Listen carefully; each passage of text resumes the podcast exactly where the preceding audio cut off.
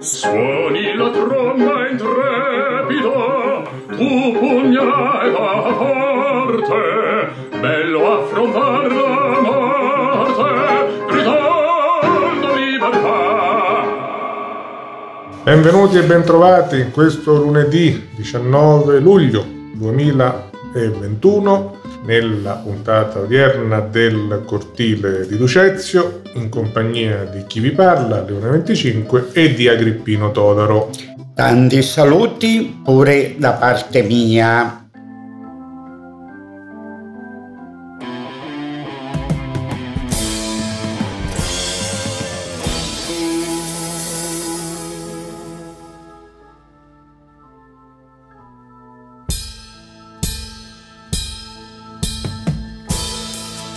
Sole perse il suo calore. L'alba della vita tramontava.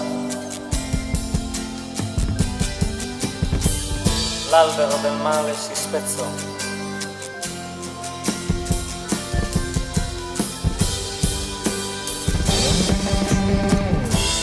Quando io decisi di partire,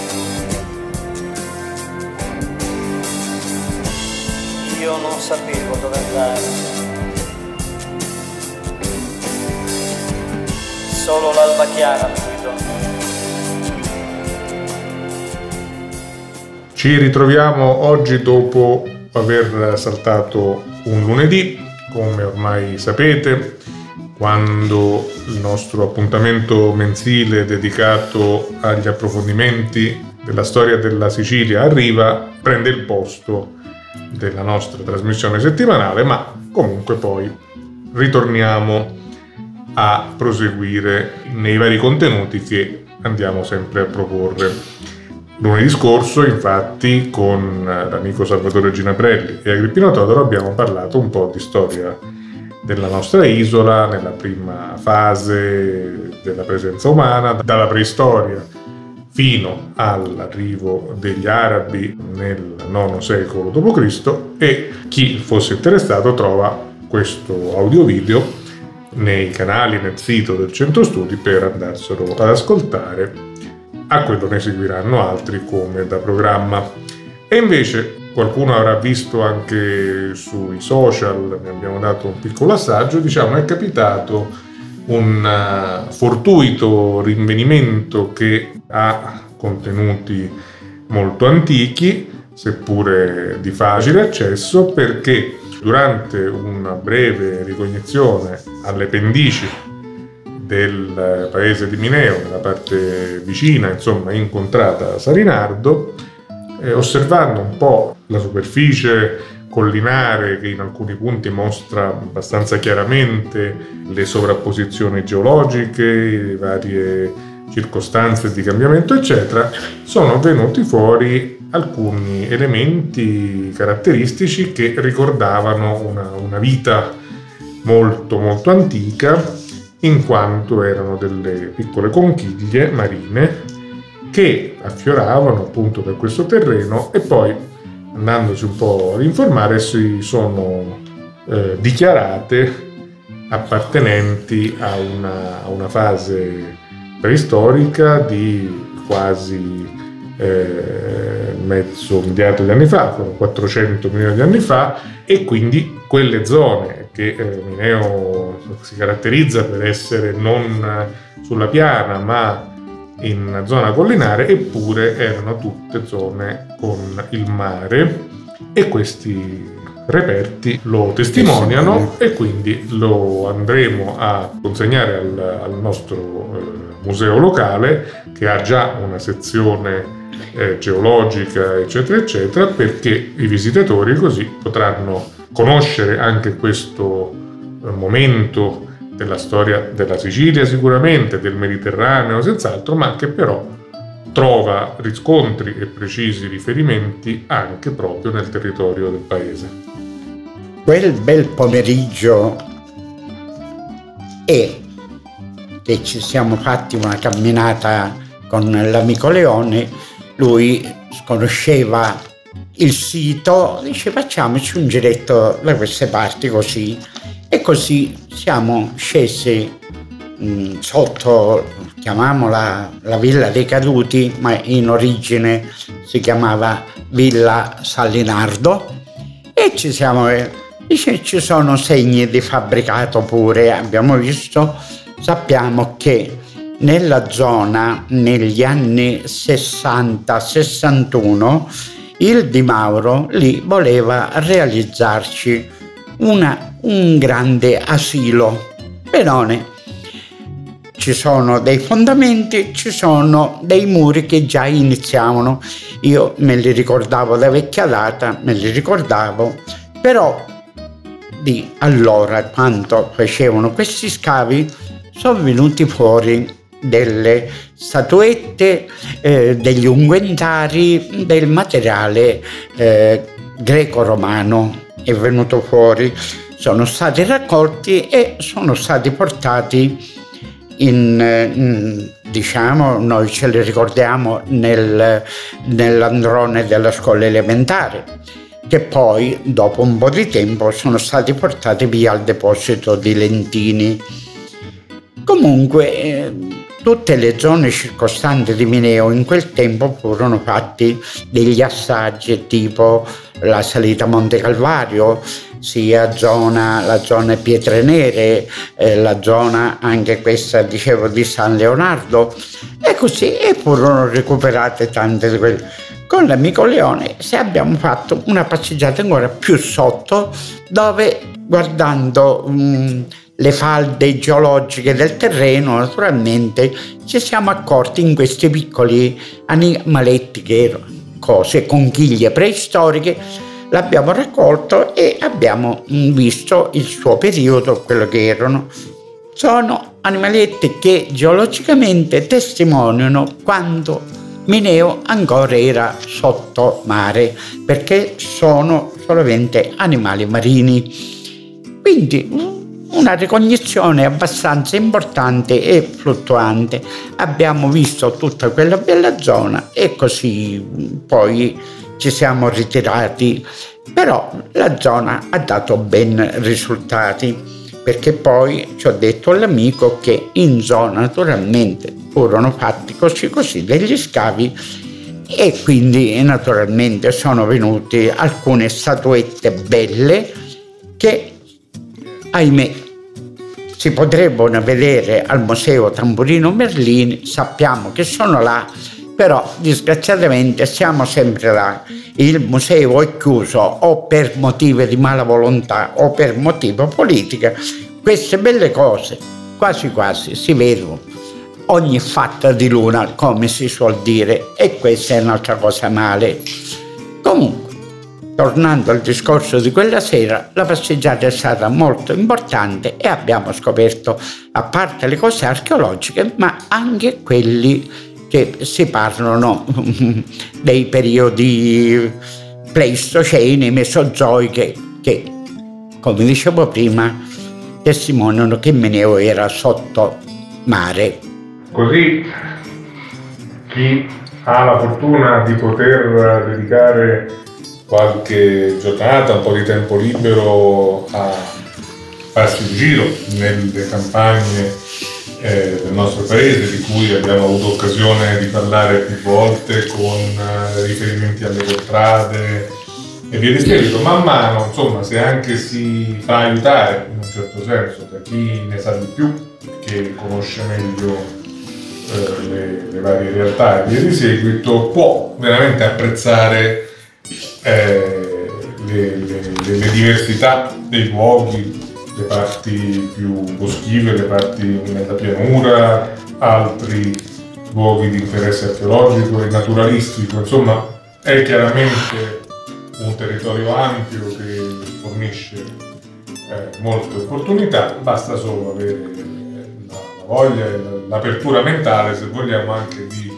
dedicarci piuttosto che considerarlo invece come un luogo che non, che non, offre nulla, il che non è assolutamente vero. Tra l'altro tu eh, raccontavi, osservando anche la zona circostante dal nostro bel panorama sul viale, che è un panorama di tutto rispetto, i percorsi, i vecchi sentieri, le strade che in parte non ci sono più, ma che permettevano anche di muoversi. Sì, chiaro. E purtroppo siccome va tutto in rovina, essendo che magari sono strade comunali, non, il comune non si interessa a prescindere, ma i proprietari che in antico percorrevano ed ora quasi tutte quelle zone sono totalmente in abbandono, anche i percorsi vengono abbandonati. Ma ci siamo fissati che settembre, che è molto più fresco, con l'amico ci facciamo una bella camminata a riscoprire quella vecchia strada, e antica fra l'altro, che attraversa diverse contrade e così andiamo a mettere a parlare pure di quella bella contrada perché eh, c'è una forte vegetazione mediterranea, ci sono diverse querce e così via dicendo. Man mano ci facciamo una camminata e discutiamo e si parlerà di questa vecchia strada che poi viene a incrociare un'antichissima strada che da Mineo andava verso Gran Michele. Comunque ne parliamo più in là riguardante questo bel percorso che realizzeremo. Speriamo che va tutto bene. Ma stiamo preparando questa spedizione complessa che prima di tutto bisogna fare testamento perché ci sono strade che alcuni dubbi della zona se ne sono chiuse al proprio uso e consumo. Poi ci sono bestie feroci eh, lasciate allo stato brado. Insomma, speriamo di tornare soprattutto perché il grado di inselvaggimento o inselvatichimento del territorio è sotto gli occhi di tutti. Ciclisti, podisti e passeggiatori sanno che possono incontrare eh, qualunque fiera e affamata possibilmente che eh, vuole mangiarseli e però noi temerariamente sfidiamo il destino. Oddio, noi, ovvero male, speriamo che sia un bel viaggio, speriamo di non incontrare la mucca. Perché abbiamo letto sul giornale che si è fatta una bella passeggiata nel centro di Gran Michele. To, forse aveva volontà anche la mucca di vedersi eh, la partita del pallone, ma guarda caso, il proprietario dove era? Eh, incontreremo mucche, cinghiali e possibilmente un branco di lupi. Ma quello che è stato più bello è che nella piazza centrale di Gran Michele la mucca doveva fare anche i suoi bisogni. Oh cavolo, ha fatto il completo l'ambren. In un viaggio molto strano giunsi in una grotta buia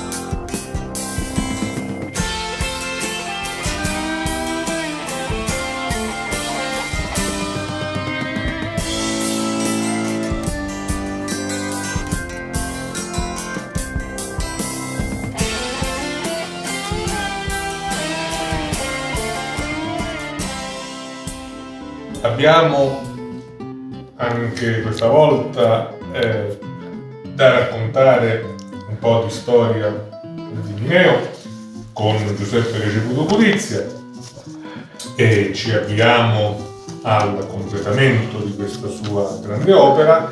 Già avevamo iniziato a leggere le biografie dei uomini illustri che costituiscono la seconda parte del, del suo libro Cenni storici sul Mineo e oggi ne proporremo un, certo numero perché alcune sono brevi eccetera eccetera vogliamo completare prima della pausa estiva questo nostro impegno che abbiamo assunto con gli ascoltatori e di conseguenza con la lettura di eh, Peppino Todaro continuiamo gli uomini illustri di Mineo raccontati da Receputo Pulizia e continuiamo il nostro discorso. Adesso è il punto giusto per parlare del senatore Benedetto Cermeni. Nacque in Mineo il 23 agosto del 1854. Nell'anno 1873, mentre era alunno del liceo di Catania, gli fu inviato da Torino il diploma d'onore concesso ai migliori studenti del regno. Studiò diritto all'Università di Roma, ove gli fu conferita la laurea con pieni voti assoluti e lode. Vinto il concorso per i posti di perfezionamento all'estero, nell'autunno del 1882 andò a Berlino ed in quella università frequentò i corsi dei celebri professori Kneist, Wagner e Goldsmith. Da Berlino diede la sua collaborazione a parecchi giornali italiani, tra i quali il Capitan Fragassa, il Diritto, entrambi di Roma, e la Gazzetta del Popolo di Torino. Nel 1884 era riunito a Berlino il Congresso internazionale per il Congo, nel quale si manifestò una forte discordia tra la Germania, governata dal principe di Bismarck, e l'Inghilterra, governata da Gladstone. L'Italia, essendo ministro degli affari esteri Pasquale Stanislao Mancini, si manifestò più favorevole per la tese dell'amica Inghilterra che alla tese dell'alleata Germania, manifestazione fatta non soltanto nel congresso ma anche nel giornale Il diritto, che passava per interprete dal pensiero del Mancini. Nella seconda quindicina del dicembre di quell'anno, il principe di Bismarck incaricò il conte von Kendall, ambasciatore dell'impero tedesco, presso il re d'Italia, di comunicare al ministro Mancini che egli aveva deciso di espellere dal regno di Prussia il dottor Benedetto Cermenia.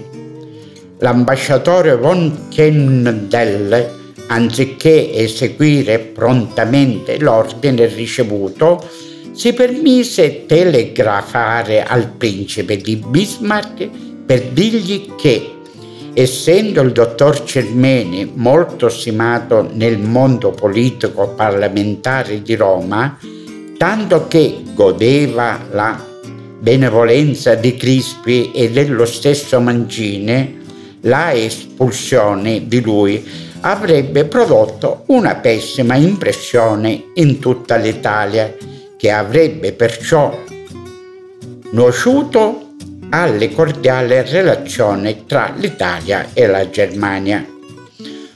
Doveva esservi un errore, concludeva pregandolo per il caso che errore non vi fosse di non attuare la decisione comunicatagli.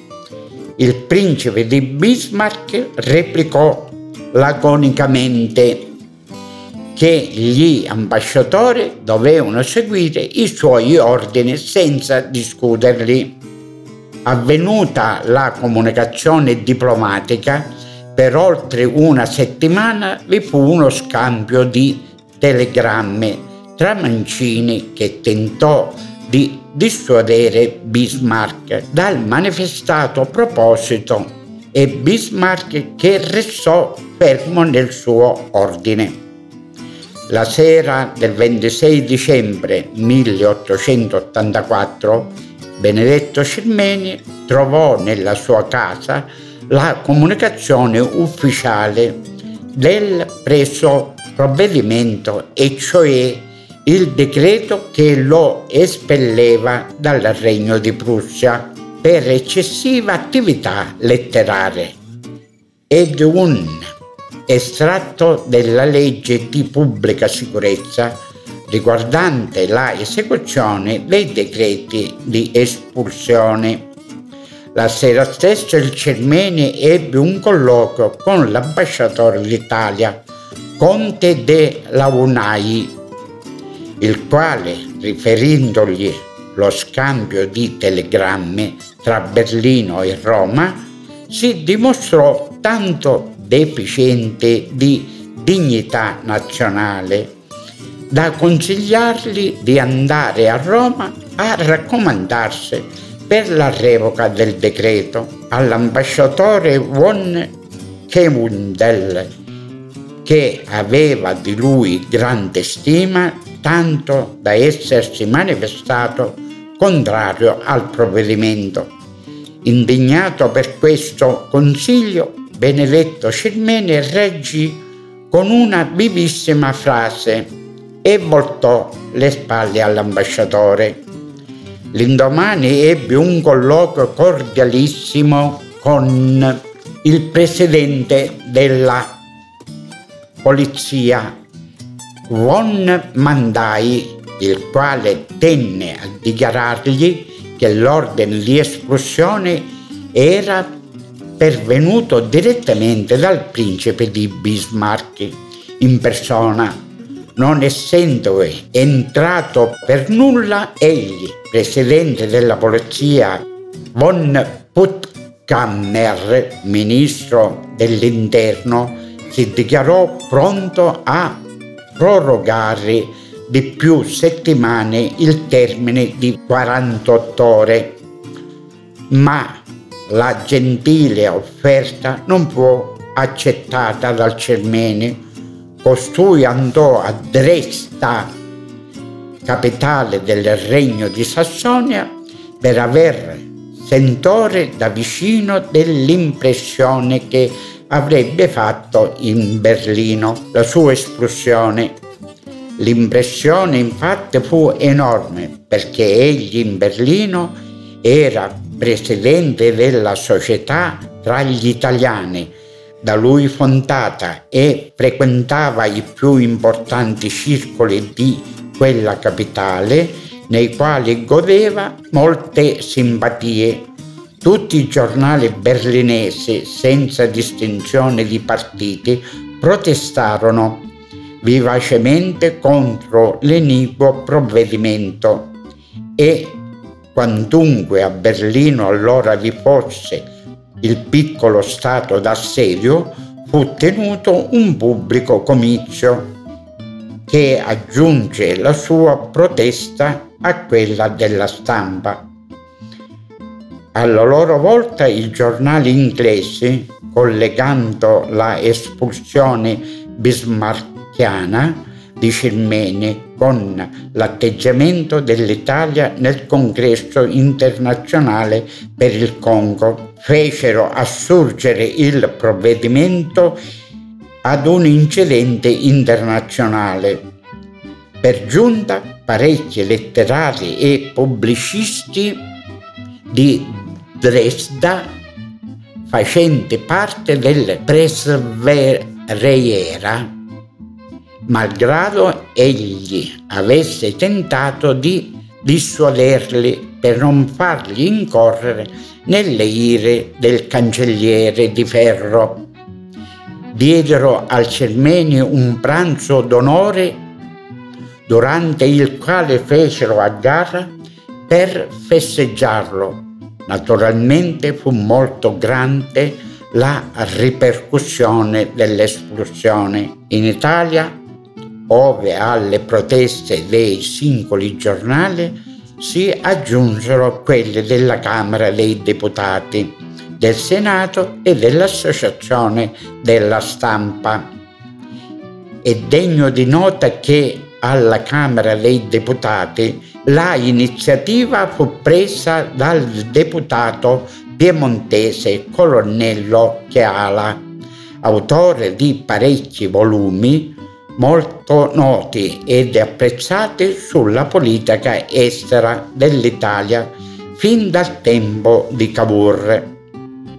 All'Associazione della Stampa prese iniziativa Alessandro Lupinacci con un'interpellanza al presidente Ruggero Bonchi, l'illustre scrittore ed uomo politico, il quale formulò seduta stante il voto di protesta che fu approvato all'unanimità. Nelle elezioni generali politiche del 6 novembre del 1892 fu eletto deputato al Parlamento dal collegio di Militello in Val di Catania, che gli confermò la sua fiducia per sette legislature consecutive. Durante la Grande Guerra dedicò tutta la sua attività unicamente ed esclusivamente all'assistenza delle famiglie dei combattenti. Quando tale assistenza fosse stata efficace risultò in modo evidente dalle entusiastiche manifestazioni di affetto fatti per lui in ogni comune del collegio, tanto che egli sarebbe stato rieletto senza competitore se si fosse lasciato indurre a ripresentare la sua candidatura nell'elezione generale del 1919. Alle vivissime ed affettuose esortazioni che gli arrivavano in Roma da ogni comune del collegio, resistette tenacemente perché era fermamente convinto che il malaugurato sistema proporzionale introdotta allora della legge elettorale politica avrebbe non soltanto rotto i legami tra elettori ed eletto, ma ben anche resa impossibile la costituzione di un governo forte. Egli allora prevedeva ciò che purtroppo avvenne. Con regio decreto del 2 ottobre 1920 fu nominato senatore del Regno, deputato e pubblicista battagliero.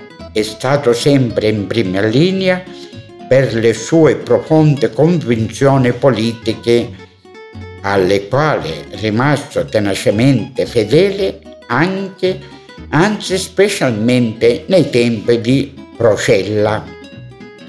Nessuno lo ha mai visto tra i molti numerosi camaleonti, perché la sua schiena fu così fatta da madre natura da renderlo in ogni ambiente incomparabile col camaleo vulgaris, mirabilmente prolifico nel mondo politico. Nulla ha mai chiesto per sé e per la sua famiglia. Soltanto per solidarietà politica ha occupato cariche politiche, tra quali quelle di segretario dell'ufficio di presidenza della Camera dei Deputati, di sottosegretario di Stato per la pubblica istruzione e di membro del Consiglio Superiore della Pubblica Istruzione. La sua attività di pubblicista fin dal 1876, quando era studente alla Università di Roma, è stata veramente fenomenale e si è esplicata all'interno e all'estero. La sua speciale competenza in politica estera gli ha procurato un grande favore oltre Alpe e oltre mare. Il suo maestro di politica estera fu Francesco Crispi, che aveva per lui un affetto paterno. E continuiamo ancora la carrellata dei nostri uomini illustri. Proseguiamo con Giuseppe Simili. Nacque a Mineo il 17 febbraio del 1865 dell'architetto cavaliere Silvestre e da Cirmeni Gerolama e morì a Catania il 2 marzo del 1920. Laureato in giurisprudenza alla Regia Università di Catania, debuttò nella pretura del paese nativo. Frequentando la pretura di Militello, qui sposò e fissò la sua prima residenza.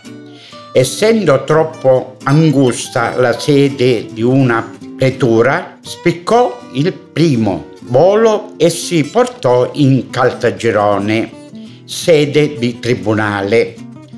Quivi si affermò nella ringa forense, però bisognoso di più largo respiro, poiché pochi anni dopo si trasferì in Catania, dove fissò la sua residenza definitivamente.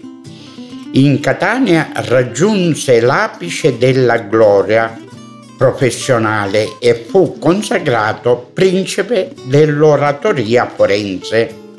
Le corti d'Assisi erano la sua predilezione. Con la ringa calda, suadente con la voce dolce e carezzevole e col gesto sobrio avvinceva i giurati che restavano ammagliati. Strappò verdette assolutori in modo mirabile e inesperato.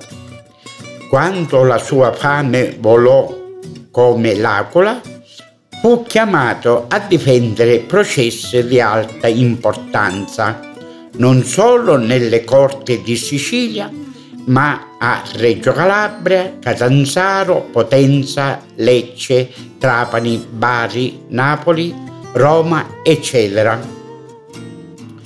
Per la bontà dei suoi modi e per la correttezza professionale fu apprezzato ed amato dai più illustri luminari del foro italiano.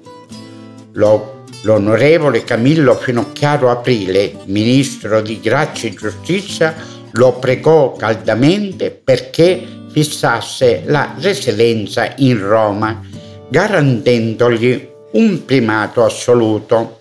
Ma il simile rinunciò non volendosi troppo allontanare dal vecchio genitore.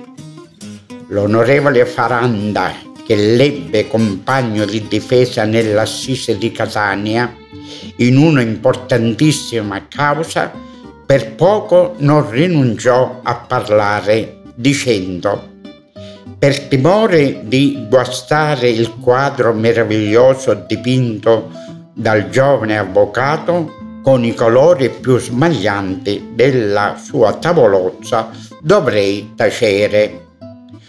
L'onorevole Manfredi, che lo ebbe avversario nella causa Petix, sentì il bisogno, appena giunto a Messina, di telegrafargli al valoroso avvocato, al cortese avversario, all'amico gentile giunga il mio deferente affettuoso saluto. L'onorevole Luigi Fera che lo ebbe compagno alle assise di Catania nella causa Rosina Lapè La Rosa. Disse di non aver mai sentito oratore così formidabile nell'analisi delle passioni umane.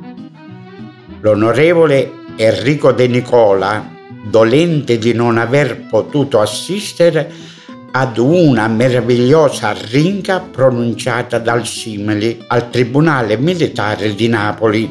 Così gli scrisse: Mi è giunta l'eco della sua magnifica discussione e della grande vittoria che l'ha coronata. non voglio sottrarmi al desiderio di inviarle le mie congratulazioni più sincere con l'augurio che l'avvenire le riservi quelle gioie e quella fortuna a cui ha incontrastato diritto. Resterà celebre negli annali parlamentari la discussione dell'elezione politica del collegio di Militello del 1909 in cui il simile difese il giusto diritto dello zio onorevole Benedetto Cermeni, dinanzi alla giunta degli elezioni composta di 27 dei più alti ingegni del regno, il simile riportò una delle più splendide vittorie e si ebbe le congratulazioni di chi lo aveva ascoltato prima, con curiosità e poi con attenzione e diletto. L'onorevole Fani uscì dalla giunta, si recò nella sala dove stava riunita la giunta del bilancio e disse ai colleghi c'è un giovane avvocato, nipote del Cermeni, che sta parlando come un dio. Tutti corsero ad ascoltare questo signoreggiatore dell'oratoria l'onorevole Montalcini che come direttore della segreteria della Camera aveva sentito tanti illustri avvocati, disse che nessun avvocato aveva mai parlato come il simile. L'onorevole Guarraccino e l'onorevole Morelle Gualterotti dissero al Cermeni, tuo nipote è un genio. Il presidente della Camera, onorevole Marcora, i ministri Giolitti, Orlando e La Cava, gli onorevoli Turbiglio, Callisano, Turatti e molti altri complementarono calorosamente il giovane avvocato. L'onorevole Melli disse a Cermeni quando si ha la fortuna di avere un nipote come il tuo, gli si cede subito il collegio. Per sì valida e poderosa difesa, la giunta delle elezioni annullò la proclamazione di Costa e proclamò eletto in sua vece il Cermeni. Nel 1913 il simile nella giunta delle elezioni difese lo zio Cermeni contro l'onorevole Giuseppe Majorana, strappando un'altra clamorosa vittoria e lo zio continuò a sedere a Montecitorio per collegio di Militello. L'avvocato Pasquale Valenti disse del simile se fu avvocato sommo, fu oratore insuperabile degno di riscontri ellenici. Pasquale Valente commemorando simili. In tanta farragine d'affari il simili trovò anche tempo per trattare questioni giuridiche e scrisse primo per il diritto e la giustizia ottobre 1889. Secondo, il lato nuovo di una vecchia questione. Catania, tipografia Etna 1890.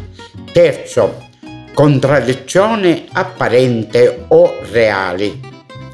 Il simile che da giovinetto aveva pubblicato una raccolta di poesie intitolate Menzogne Fu anche giornalista e fece parte della redazione del Corriere di Catania. Fondò e diresse il quotidiano La Sicilia e poi L'Azione e fu condirettore del giornale dell'isola. I suoi pseudonomi Coquelinne e Conte di Stein sono passati alla storia del giornalismo italiano, accanto a quelli dei più grandi giornalisti. In Catania si attendeva all'uscita del giornale per leggere l'articolo del simile, sempre aristocratico, forbito, sobrio, rifuggente del pettegolezzo e della volgarità. Ma fremente ed appassionato si ricorderà sempre la campagna da lui condotta sull'azione pro Nunzio Nasi. Scrisse non più di dieci articoli, tenne una conferenza contrastata dalla prefettura ed incendiò la Sicilia. Il governo precipitò nell'isola i suoi reggimenti e mandò le navi da guerra a vigilare i porti. Per tale campagna fu tacciato di regionalismo, ma lui dichiarava sempre di scrivere per carità di patria, volendo sopito un inutile scandalo. Il prefetto di Catania oggi, a nome del governo, gli offerse un collegio sperando di disarmarlo, ma lui sdegnosamente rifiutò per non servirsi di quel sistema elettorale che lui vigorosamente aveva fustigato. Per la sua collaborazione il giornale umoristico catanese lo Sparlamento superò per importanza e diffusione la portata e i confini del foglio provinciale e il suo spirito era inarrivabile. Con i suoi articoli di critica teatrale, una volta più si impose all'ammirazione del pubblico e si rivelò competentissimo. Tina di Lorenzo Virginia, re di Tezze, Zacconi De Santis e di altri sommi artisti di fama mondiale che passarono fugacemente per Massimo di Catania, desiderarono conoscere l'autore della critica doviziosa di osservazioni profonde e vaste per la veduta veramente geniale. La passione per l'arte lo spinse a scrivere per il teatro italiano e dialettale. Così abbiamo in dialetto tre lavori, cioè Figlia d'Oro, U Scursuni e Scantolina. La siciliana di Catania 1911. Sono tre quadretti in un atto di vita paesana, tre gioielle per schiettezza di situazione per garbato umorismo e per pittura di carattere. Per il teatro italiano scrisse Vittorie inutili e Il sapore del peccato Remo Sandron Palermo 1912.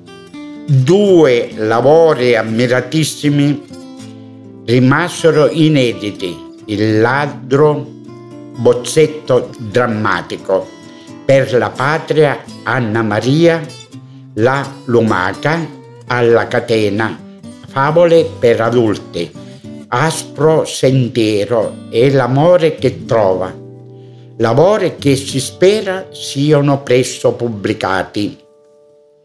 La raccolta dei suoi articoli nel tumulto della guerra Giannotta 1918, scritti dal 1915 al 1918, durante la neutralità e poi durante l'intervento d'Italia nella Grande Guerra sfatarono la leggenda di nonni interventista appioppata al simili perché questi articoli danno prove del suo indiscutibile patriottismo. Resteranno modello d'oratoria commemorativa due orazioni, una per il re buono Umberto I e l'altra per il marchese Antonio di San Giuliano.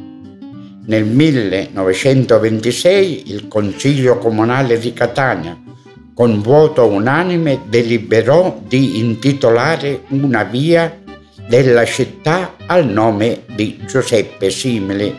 Già il 5 aprile del 1921, nell'aula della Corte di Assise di Catania, era stato inaugurato un busto marmorio con l'intervento degli avvocati e magistrati della curia catanese. Dissero di lui in quella circostanza il commentatore avvocato Benenati, presidente del comitato il commentatore Gallo per la magistratura e l'avvocato commentatore Vincenzo Simoncini, decano del foro catanese. A Mineo, lo stesso anno 1921, nella casa dove nacque l'eletto figlio, venne murata una lapide con i seguenti iscrizioni. I cittadini di Mineo vollero ricordare che in questa casa a D 17 febbraio 1865 nacque l'avvocato Giuseppe Simole, oratore, letterato, giornalista eccellentissimo. Morì a Catania il 2 marzo 1920. Vi è una nota. Il simile fu intimo di Luigi Capuana ed ebbe nel 1915 l'alto onore di scortare la veneranda salma del maestro a lui consegnata dal sindaco di Catania e da lui consegnata al sindaco di Mineo. Il simile in questa dolorosa occasione, nel dare l'estremo addio all'illustre scomparso, pronunciò una delle sue forbite orazioni commuovendo fino alle lacrime tutti gli astanti. La memoria di sì eccellente oratore non si allanguidì facilmente nel foro catanese.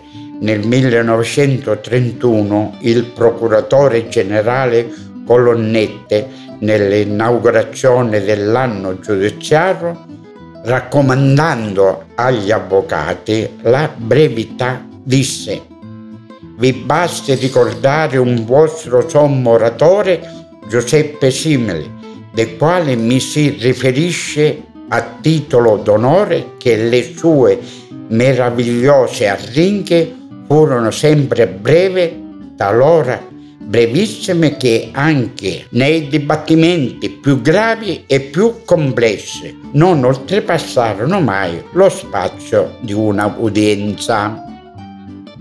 E adesso passiamo a Sua Eccellenza Antonio Albertini.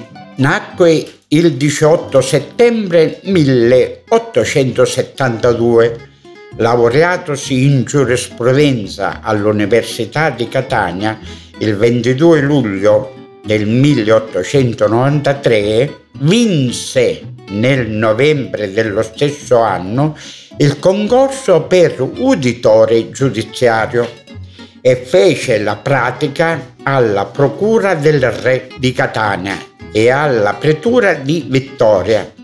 Superati gli esami di aggiunto giudiziario, disimpegnò l'ufficio nella Procura del Re di Palermo.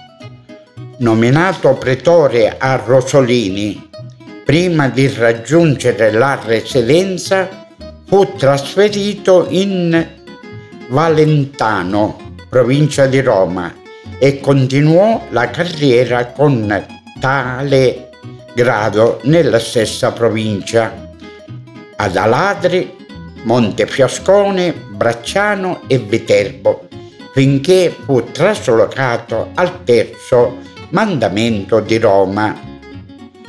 Promosso sostituto procuratore del re, continuò a disimpegnare le funzioni di pretore sempre a Roma. Promosso sostituto procuratore generale di Corte d'Appello, fu inviato quale procuratore del re al Tribunale di Velletri e dopo breve tempo ritornò sostituto alla Procura Generale di Roma.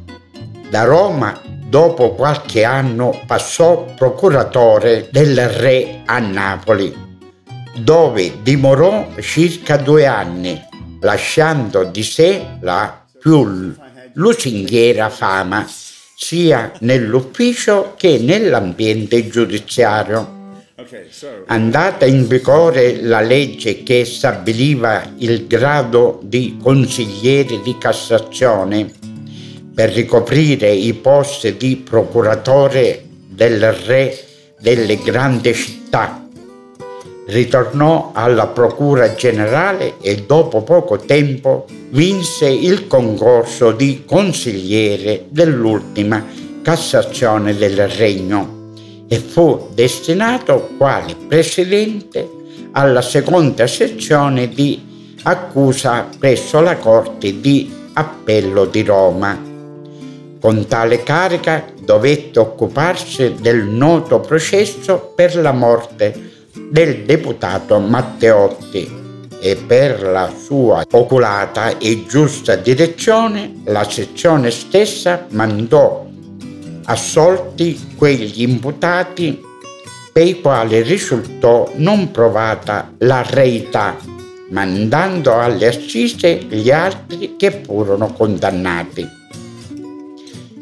Quando il governo fascista si accinse a dare alla nazione i nuovi codici penali completi e rispondenti ai tempi nuovi, l'Albertini fece parte assieme a più alti magistrati e ai più grandi giuri consulti del regno della commissione incaricata di rivedere i relativi progetti nel dicembre del 1927 passò al Ministero della Giustizia e degli Affari di Culto in qualità di direttore generale degli istituti di prevenzione e pena.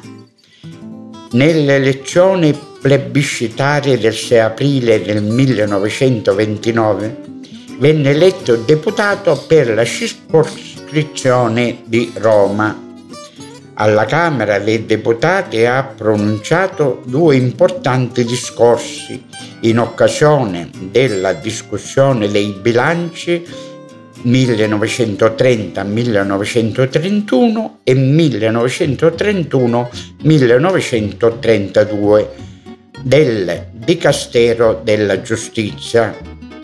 Con il Regio Decreto del 13 giugno del 1929 lasciò la direzione degli istituti di prevenzione e pena e fu promosso sostituto procuratore generale di Corte di Cassazione con le funzioni di procuratore generale presso la Corte d'Assise di Milano. Con il Regio Decreto del luglio 1932 è stato nominato sottosegretario di Stato al Ministero di Grazia e Giustizia. E passiamo a padre Mario Barbera. Nacque a Mineo il 17 aprile del 1877. Il 3 settembre 1891 entrò nella Compagnia di Gesù a Malta dove fece due anni di noviziato, due di belle lettere e tre di filosofia e scienze. Dal 1898 al 1902 insegnò materie letterarie nei collegi della compagnia a Malta, ad Acereale ed a Messina. Dal 1902 al 1906 fece il corso teologico nel collegio di Posillipo. Fu ordinato sacerdote nel 1905 ad Acereale. Nello stesso tempo si iscrisse alla facoltà di lettere nella Regia Università di Napoli. Conseguì la laurea a pieni voti nella Regia Università di Catania il 6 luglio 1906. Nel 1907 conseguì nella Regia Università di Palermo il diploma di lingua francese di secondo grado. Negli anni scolastici 1906 e 1908 insegnò materie letterarie e francese nel liceo ginnasio del collegio di Messina. Nell'anno scolastico 1908-1909 fu mandato a Linz, Austria, per fare il terzo anno di probazione ed approfondirsi con la pratica della lingua tedesca. Nell'anno scolastico 1909-1910 fu preside ed insegnò materie letterarie e francese nel collegio Pennise di Acereale. Alla fine del 1910 fu chiamato a Roma a far parte del collegio dei scrittori della civiltà cattolica. Nel 1926 fu mandato come rappresentante della civiltà cattolica al Congresso internazionale eucaristico di Chicago. Ritornato dopo aver visitato le università ed i principali centri di studi degli Stati Uniti, Inghilterra, Francia, Belgio, Olanda e Germania. Pubblicò le relazioni nel primo fascicolo di agosto 1926 della civiltà cattolica.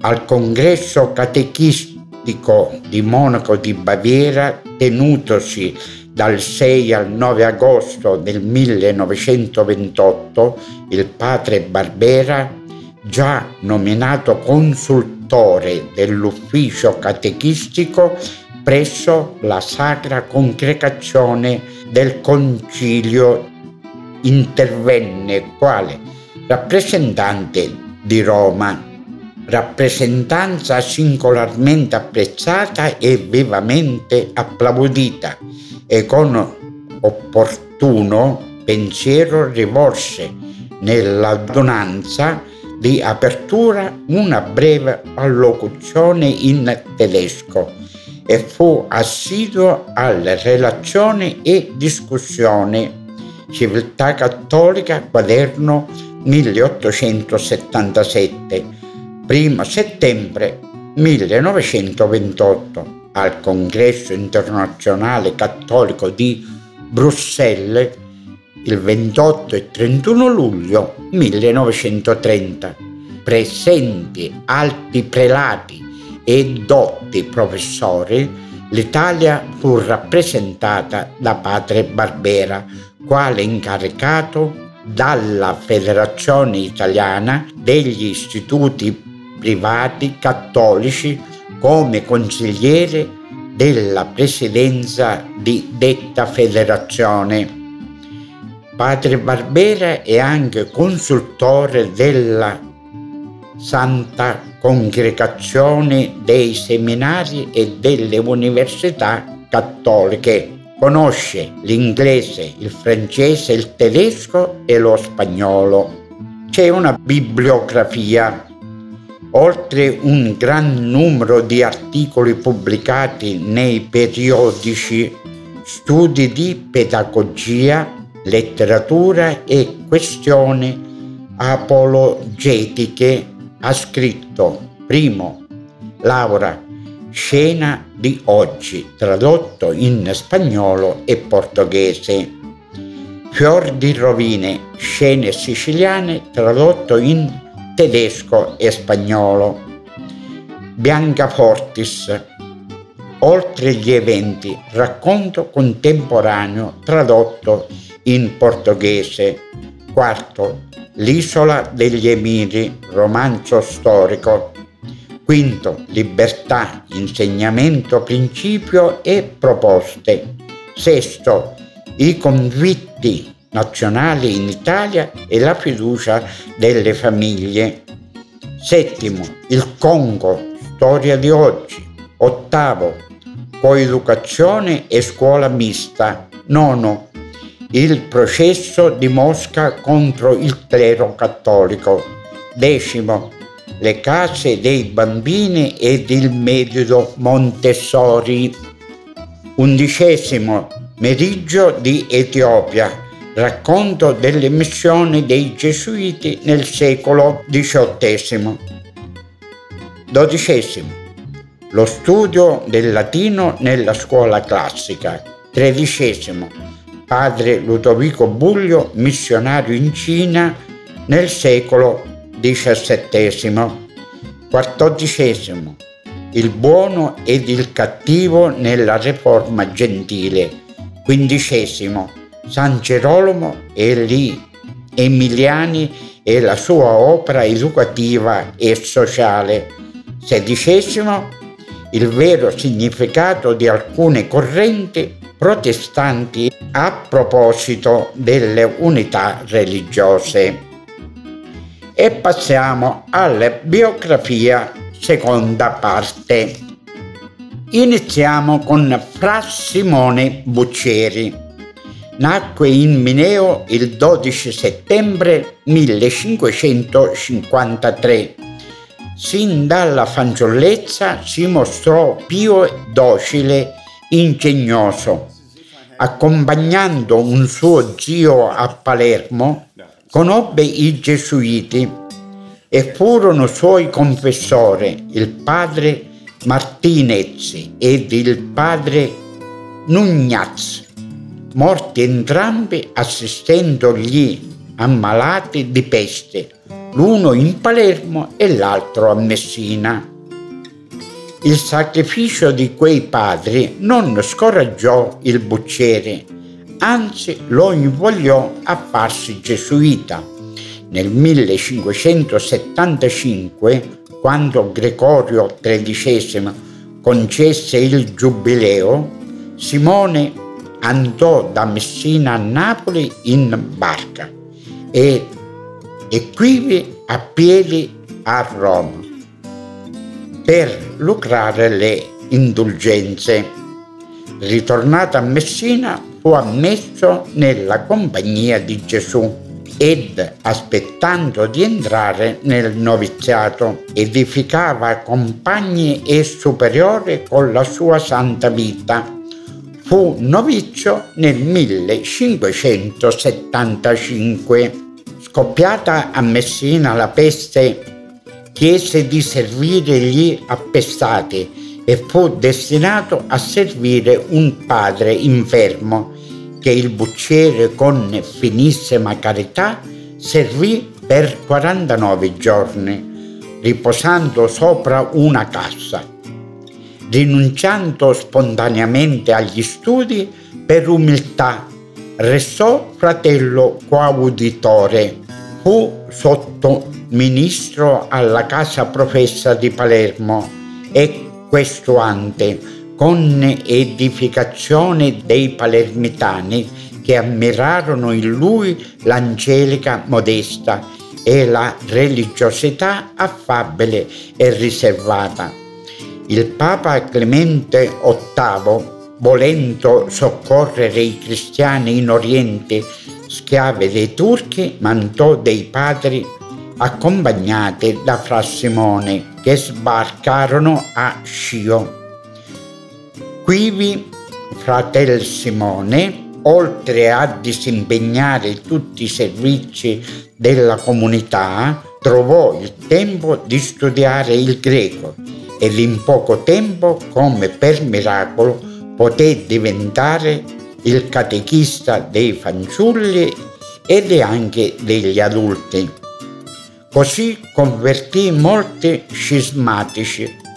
Tornato a Palermo riprese il posto di questo ante.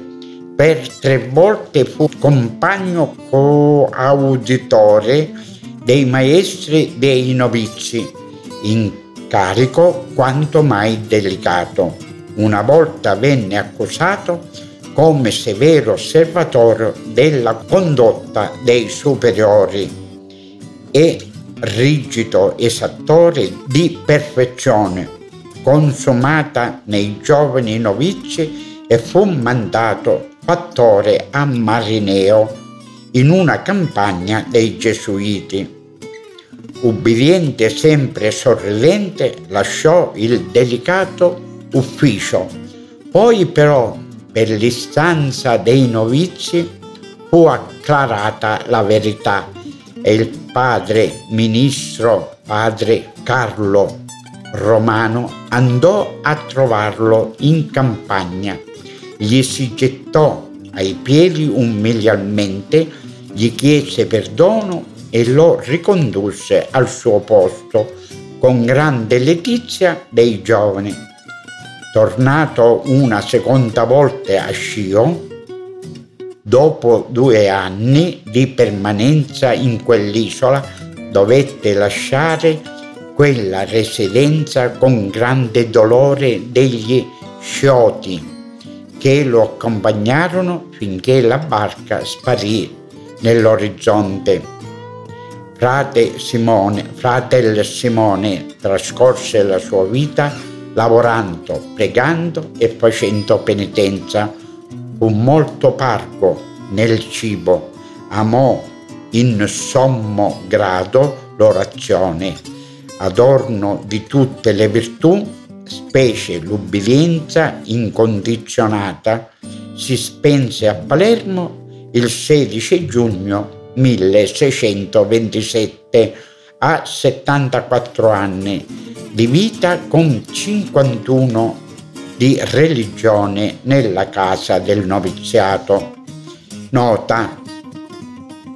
Molti miracoli furono da Dio operati per intercessione di Fra Simone e molte grazie miracolose furono ottenute come fa fede la istituzione del processo canonico nella curia arcivescovile di Palermo nel 1631 sotto il cardinale Giannettino Doria si udirono i testimoni giurati e si accertarono i miracoli. Si esaminarono le virtù in grado eroico, ma per la morte del Doria e la lunga vacanza della sede di Palermo le cose si arenarono.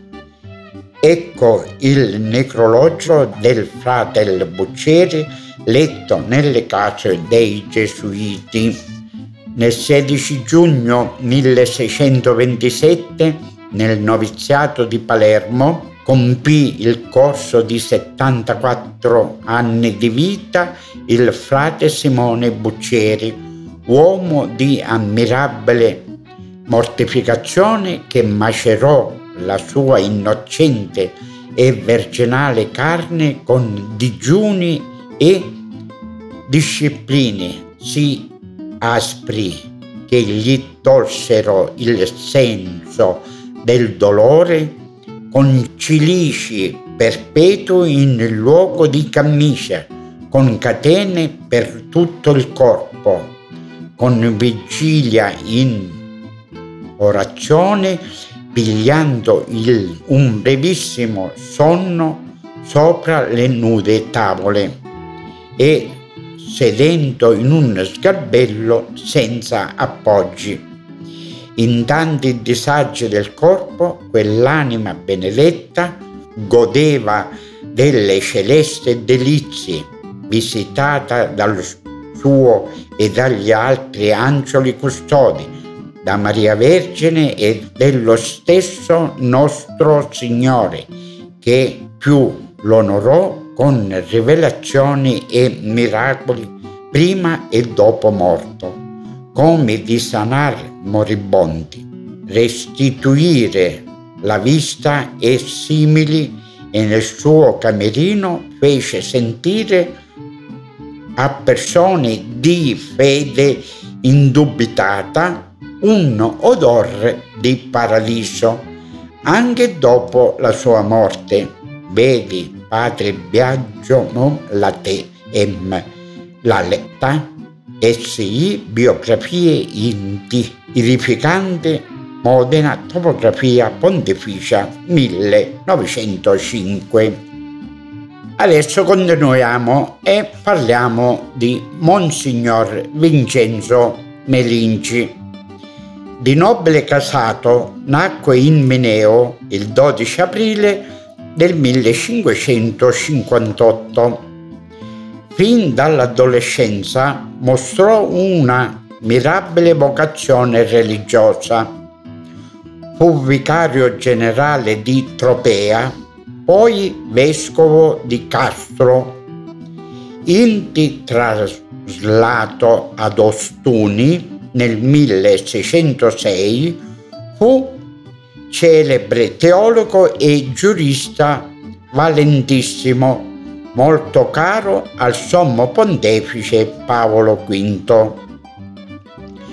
Il Pirri nella sua Sicilia Sagra parla di questo insigne prelato, a lui coevo, Lunghelli nell'opera Italia Sagra Venezia 1721 volume 9 pagina 50 dice Vincenzo Melinci introdusse ad Ostuni i frati minori di San Francesco di Paola. Vi elesse non pochi legati a proprie spese, specialmente per tralasciare di altri il monte di pietà e legati per zitelle, povere da collocarsi in matrimonio arricchì la sua chiesa di molte suppellettile sacre. Resta in miglior fama il magnifico coro della cattedrale.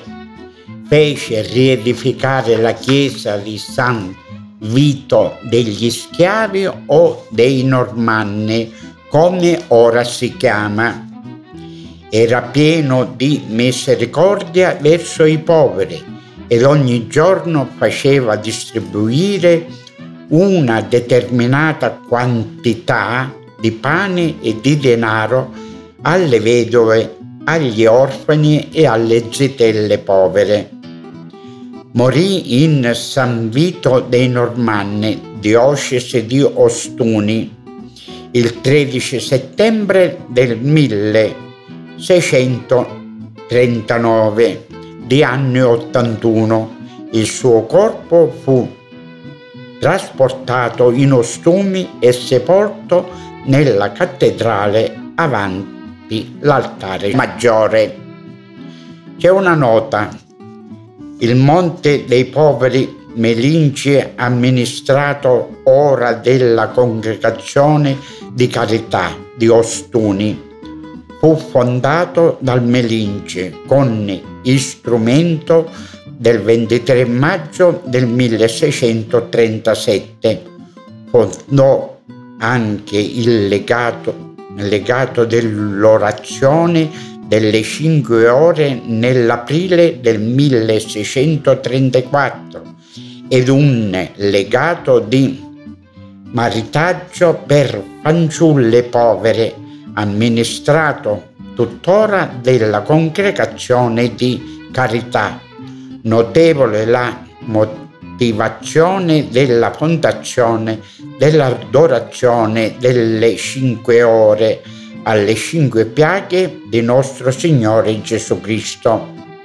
Implorare, implorare la grazia di Dio per conservazione ed aumento del culto divino in questa cattedrale per la salute di questa città, per la vigilanza del vescovo, per la retta giustizia dei reggi ufficiali, per lo schietto e sincero governo politico dei cittadini e per la pace universale. E passiamo a Michele Amodeo. Buon poeta vernacolo, scrisse il poemetto Storia degli miracoli di Nostra Signora di Trea in ottava rima stampato in ottavo presso Giovanni Antonio de Franciscis nel 1606.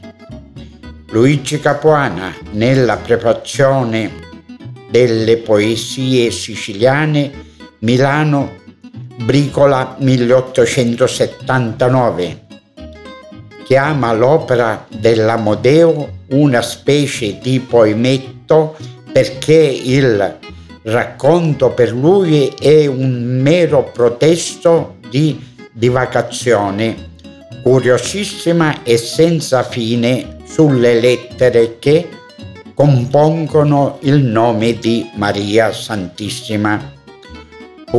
Su quelle della parola ave sulla corrispondenza delle lettere del nome di Maria Santissima con le prime lettere di queste di alcune donne della Bibbia sulla corona di stelle della Madonna, eccetera.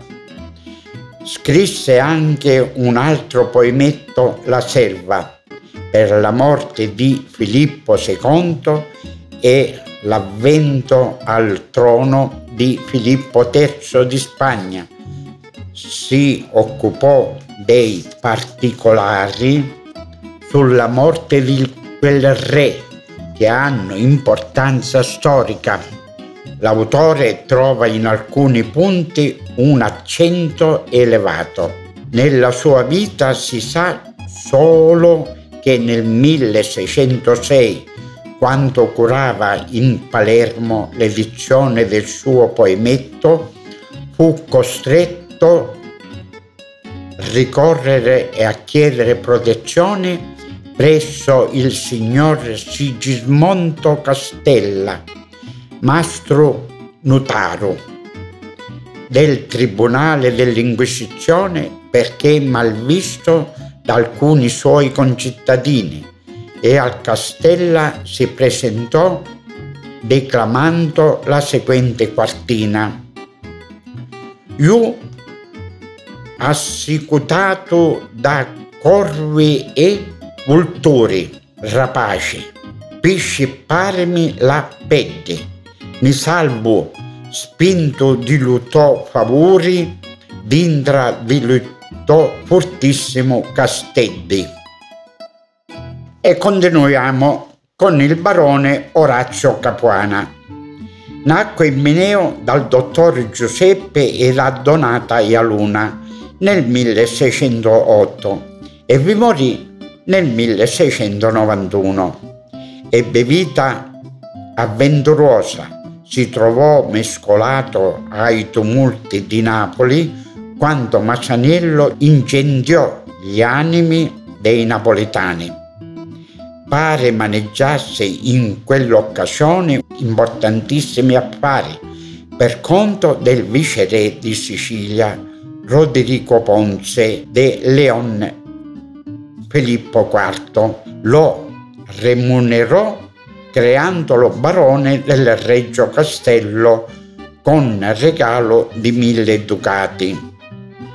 Le sue canzoni d'amore furono prima stampate a Spisi di l'Accademici di Minio in Caltagirone da Simone Trento nel 1759, poi dal Calatola ed infine da Luigi Capuana in Milano presso l'editore Gaetano Bricola nel 1879.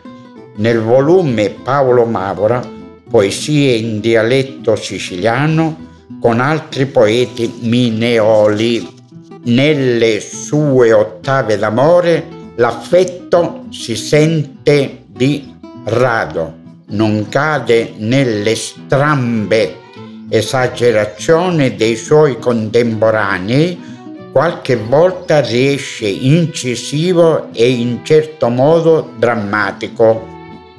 E passiamo al canonico Michele Bartoluccio. Scrisse nel 1615 un poema di nove canti in sesta rima intitolato Il Balchino riacquistato, poemetto epico. In esso il poeta, in lingua italiana, canta lo sdegno che invase i Menenini quando il conte di Buscemi, signore del feudo del Balchino, si oppose con forza a che i Menenini esercitassero il loro diritto di caccia largito dal Gran Conte Ruggero. Passano attraverso i suoi versi alcuni avvenimenti. La spedizione allestita contro il conte, l'incendio del castello, l'arresto in seguito dei giurati menenini per l'offesa al nobile conte, la loro liberazione e l'accomodamento col conte che contro la città aveva cercato aiuto presso tutti i suoi nobili parenti. Il poema è seguito da note illustrativi le quali hanno una certa importanza. Quanto alla forma, il poema non rappresenta un granché, quantunque alcune strofe siano belle e scultoree, in genere risente dell'ampollosità così cara ai seicentisti. Il poema restò manoscritto e alcune copie si trovano nelle librerie di antiche famiglie. Pioggia di silenzio nella mente. Mille occhi chiari senza luce. scesero dall'alto incontro a me.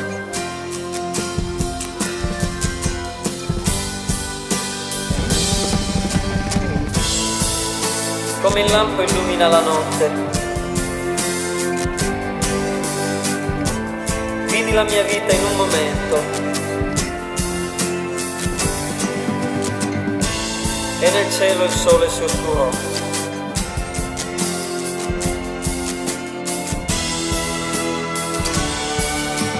dalle